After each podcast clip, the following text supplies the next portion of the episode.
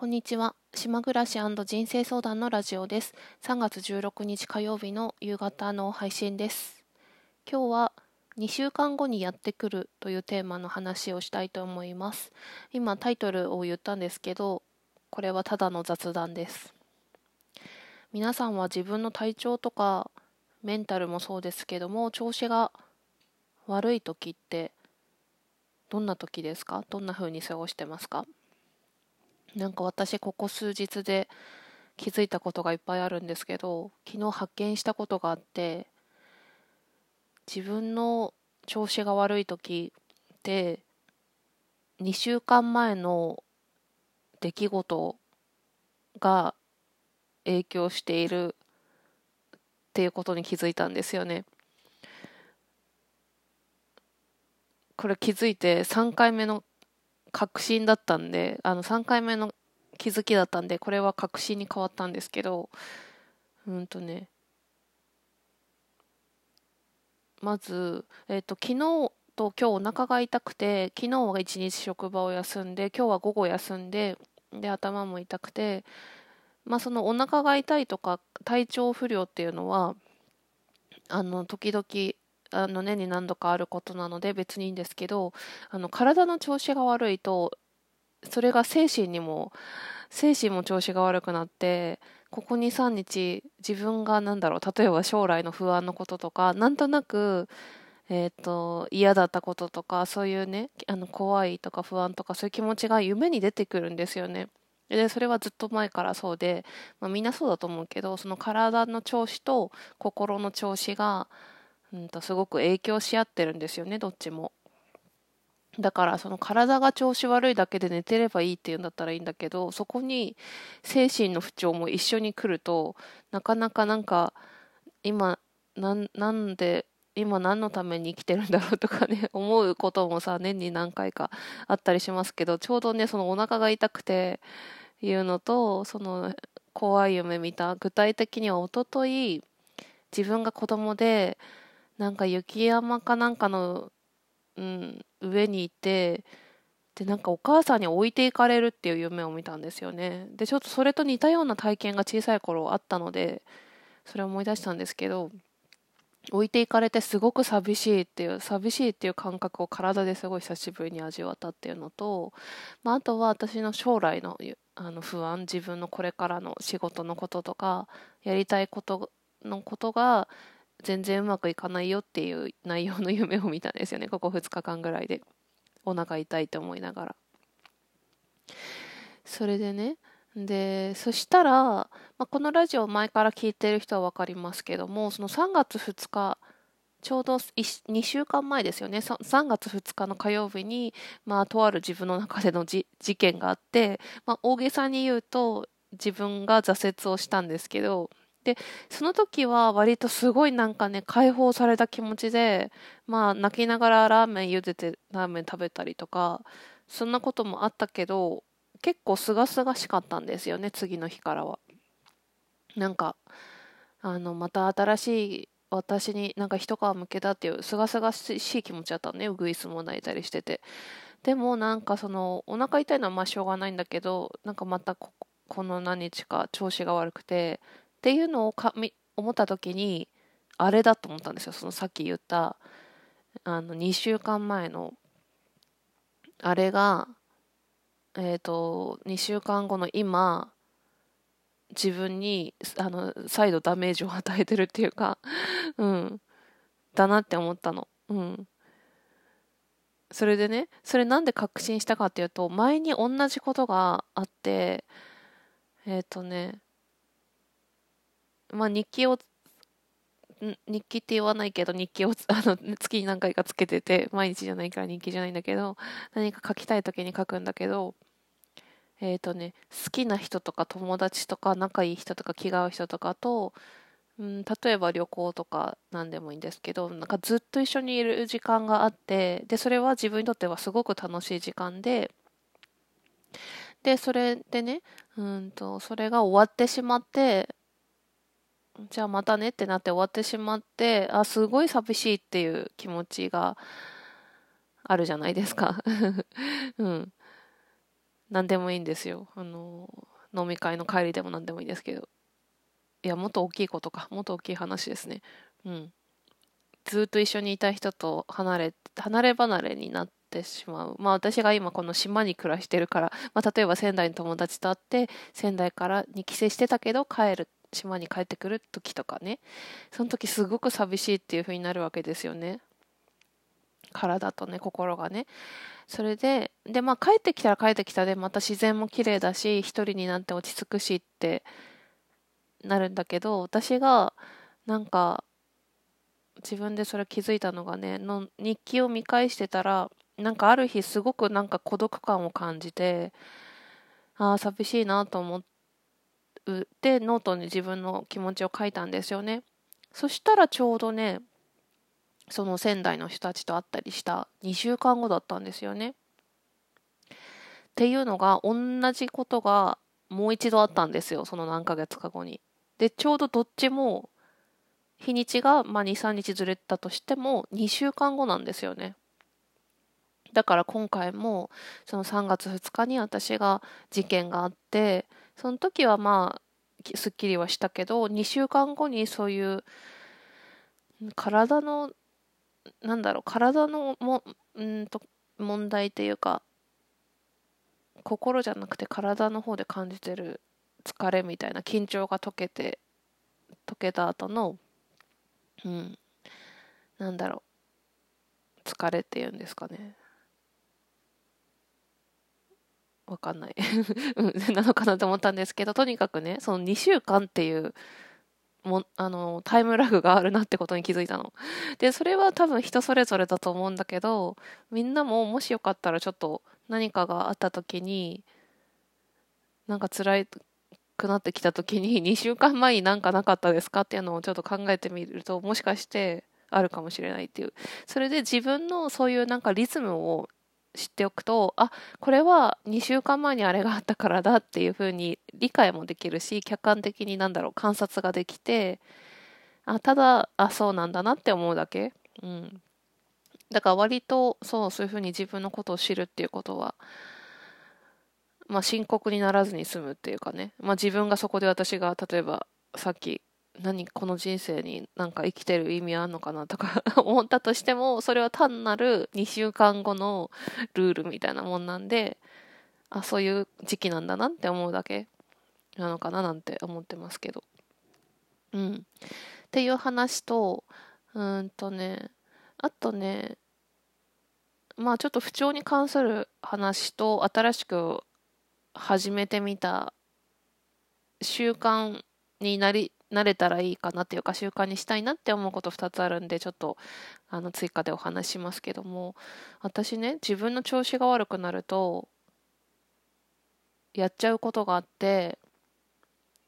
あの食生活が乱れるっていうのがあるんですよね。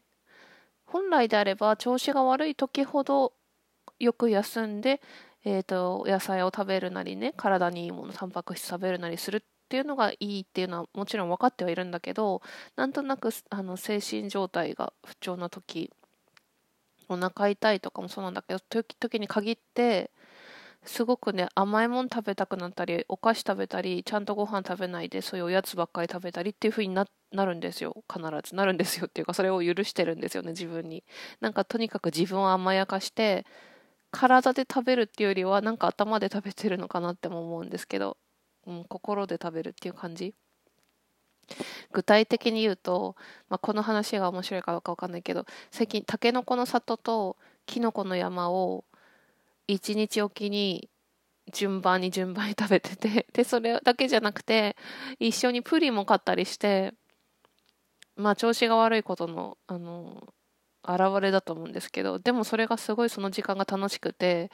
でそれがやめられないっていうか今日はいちごポッキーと杏仁豆腐。うん。で私家計簿のアプリで食費とかをお菓子っていう項目もつけてるんだけど何ヶ月か前最近あまりにもおやつ食べ過ぎてると思ってみたらね何ヶ月か前なんてねおやつ代が月に200円とかしかなくて全然おやつ買ってなかったんですよね。職場では食べたりするけど多分家で自分で小麦粉でホットケーキ作るぐらいはよくしてたかもしれないんだけどわざわざお菓子を買うってことをしてなかったみたいで何ヶ月前かそれがね今となっては毎日300円おやつ買っててこういう風になるんですよね。あの不調の時により自分を なんか悪くさせるっていうか。でもなんかその自分のパターンがあってで悪くしてどんどん悪くしてさすがにこれやばいじゃんって自分で思ってで全部やめるっていうかそこから良くなるっていうのが割とあるんですよね。ダイエットとかもそうなんですけどこんなにこんなにやってたらやばいってなって、ままあ、どん底まで行ってようやく上がりだすみたいな。うん。なんかそういう時期なのかなって今思ってます。ちょっともうおやつ食べるの今日でやめたい本当に。なんか別に体重増えたりしてるわけじゃないんだけどなんか罪悪感が湧くんですよ。毎日そこの300円のおやつ買うっていうことをしてると。うん、っていうのとねあと新しい習慣はまだこれね昨日とか一昨日から始めたばっかりだからうまくいったらまたみんなに紹介したいと思うんですけど1個目がね、えっと、この間テレビでやってたあの今ベストセラーになってるスマホのスマホのスマホの脳みその脳ですねっていう、えーと、書籍があってでそれの著者の方外国の方ですけどテレビになんかバラエティーに出てってそれ録画してみたのすごい面白かったんだけどえーとね、詳細は説明できないんですけど、まあ、今の現代人はスマスマホに依存しているっていう、まあ、話です。よくある話ですよね。で私が前のラジオで SNS のいいねを見ると脳からドーパミンが出るっていう話をしたんですけどやっぱりね似たようなことを言ってて、まあ、科学的に証明されてるっていうあのことを言ってたんだけどスマートフォンはポケットに入っているカジノのようなものだって言っててカジノっていうのは当たるかどうかわからないこと当たるかもしれないって思うことがワクワクさせるんだってドーパミン出させるんだって。それがスマートフォンも一緒でもしかしたらいいねの通知が来てるかもしれないとか LINE が来てるかもしれないとか新しいなんかネットのニュースがあるかもしれないとかそれを無意識に思ってスマホを見ちゃうんだって。でそれでドーパミンを出してるらしいのね。うん。でまあそれによってどんな悪影響があるかっていうのは多分皆さんもねその情報断食っていうワードがあったりとかまあそういうスマホのっていう本がベストセラーになってる時点でみんなも自分の体感として分かってると思うんですけど私もスマホに割と、うん、なんか依存してるんじゃないかなっていうのが嫌で、うん、気をつけてはいるんですけどそれでねそのテレビでやってた本にも書いてるんだろうけどやったのがあのスマートフォンの待ち受けを白黒にするといいですよって言っててその方が。そうすると画面が魅力的じゃなくなるからスマホを触る時間がぐんと減るんだって。でそれを私 iPhone で設定してみてそしたらね待ち受けだけじゃなくて全てが白黒になるんですよね例えば YouTube 見てもあのーすべてですよ。写真も。うん。でもね、それでツイッターとか見てもなんかあんまり疲れないっていうか、白黒なかなかいいなと思って。でもさっきちょっと Amazon プライム見るときだけカラーに戻したんだけど、ちょっと続くかわかんないけど、白黒にしたら確かに魅力的じゃなくなるから、触る時間が減ったなって思いました。ちょっとこれはまたあの続いて何か成果が出たらお話ししたいと思います。あと2個目はこれで終わりになりますけど新しい習慣というかこれも、えー、と成果が出たらお話したいんですけど私この土日で思ったんだけどねあのなんかね過去のネガティブな出来事とか誰かに言われたこととか嫌だされて嫌だったこととかっていうのが割とずっと頭に残ってるタイプでそれがやめたいやめたいってずっと思って なんいろんななんか チャレンジしてるんですけど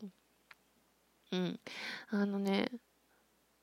ありありますよね。自分の言われて傷ついたこととか失敗とかね失恋でもそうですけど考えたくないのに頭から離れないってことありますよね。それを、えーと、YouTube のね名越先生の YouTube でこの間調べてみたんだけどなんかそれはなんか頭のぐるぐるの思考が止められなかった時は脳自分の脳が勝手にやってることだっていうふうに認識するといいんだって。自分自身と脳を切り離して考える。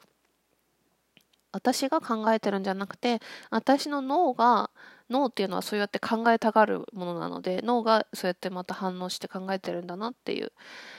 のを思う気づくといいよっていうことを言っててでそしてその時はなんか体にアプローチするのがいいって言ってました。例えば深呼吸するでもいいし、